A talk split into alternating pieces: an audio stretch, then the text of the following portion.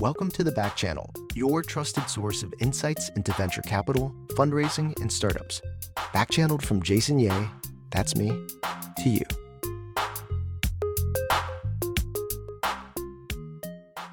Hey guys, welcome to the Back Channel. In today's episode, I want to talk about investor anxieties. Do you know one of the biggest anxieties that crosses investors' minds? It's why am I seeing this? Why am I seeing this deal? Now, before going into details around that, why even talk about investor anxiety? Well, so much of being great at fundraising is actually understanding investor psychology. I often walk founders through the sales interview question of sell me this pen to underline an important concept. The natural tendency when you ask someone, sell me this pen in an interview situation who hasn't been through sales training is to do something like this. Uh, okay, this pen is an incredibly constructed pen from the most amazing metals and plastics in the world. The ink is a vibrant blue that uh, will impress anyone that you write a note to. This is the natural tendency, and this is the common mistake that untrained salespeople go into these interview questions with.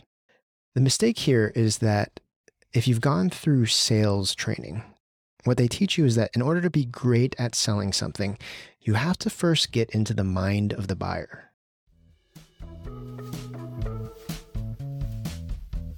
If you're a startup trying to sell into enterprises, I'm sure you've been dreading getting some sort of certification like SOC 2 or HIPAA.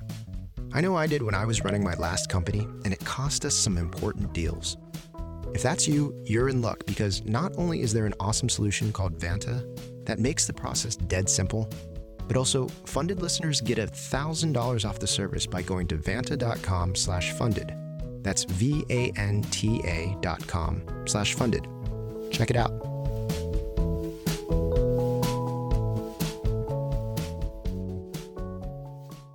Instead of saying, oh, these are the things about the pen, what we might say instead is, I'd love to tell you about the pen, but first, I'd love to ask you a little bit more about yourself to learn exactly what the buyer is looking for. Because if it turns out the buyer is not interested at all in the vibrance of the ink or the uh, the weight of the pen, and in fact, it's just something that they want to wear in their coat to be beautiful, well, then you know that when you're selling, you actually have to talk about the aesthetics, not about the pen ink, not about the weight, not about the quality of the construction, just the aesthetics.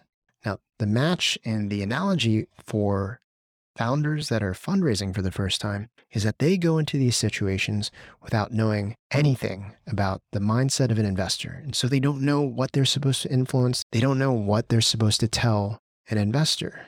So when I think about why it's important to understand the anxieties that run through an investor's mind, the reason I want to is so that you know how to address those anxieties the right way. The question of why am I seeing this deal that goes through an investor's head underlines a key truth about evaluating startups.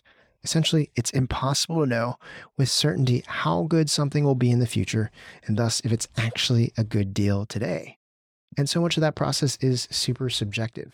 So wondering, why am I seeing something? Is really about thinking, am I seeing this because of something bad? Like everyone else passed on the deal, or the founder couldn't get to anyone else?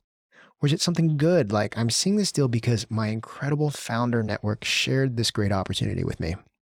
Or because I did this favor for an executive, they showed me the deal first. Is it a good reason or is it a bad reason? Because investors have this anxiety, it's your job to make sure that your communications and the motion that brought your deal to the table has a positive answer baked in to that anxiety ridden question. Why am I seeing this deal? Well, they're seeing it for good reasons. Be careful. It's not as simple as did this deal get sent in through a warm introduction? Because even warm intros can be sent for the wrong reasons, and VCs know this. There are perverse incentives all over the place, even for the warmest of intros. Maybe somebody has equity in a company that isn't doing well and needs it to get more money. So they might introduce the deal then. Perhaps there is some sort of payout attached to an investment, or maybe it's just some guy making good on a favor and not necessarily believing in the deal.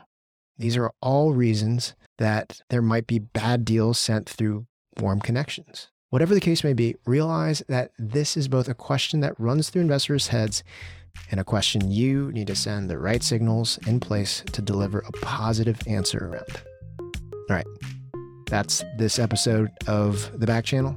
Hope to see you again in the future and make sure that you answer this question Why are they seeing your deal?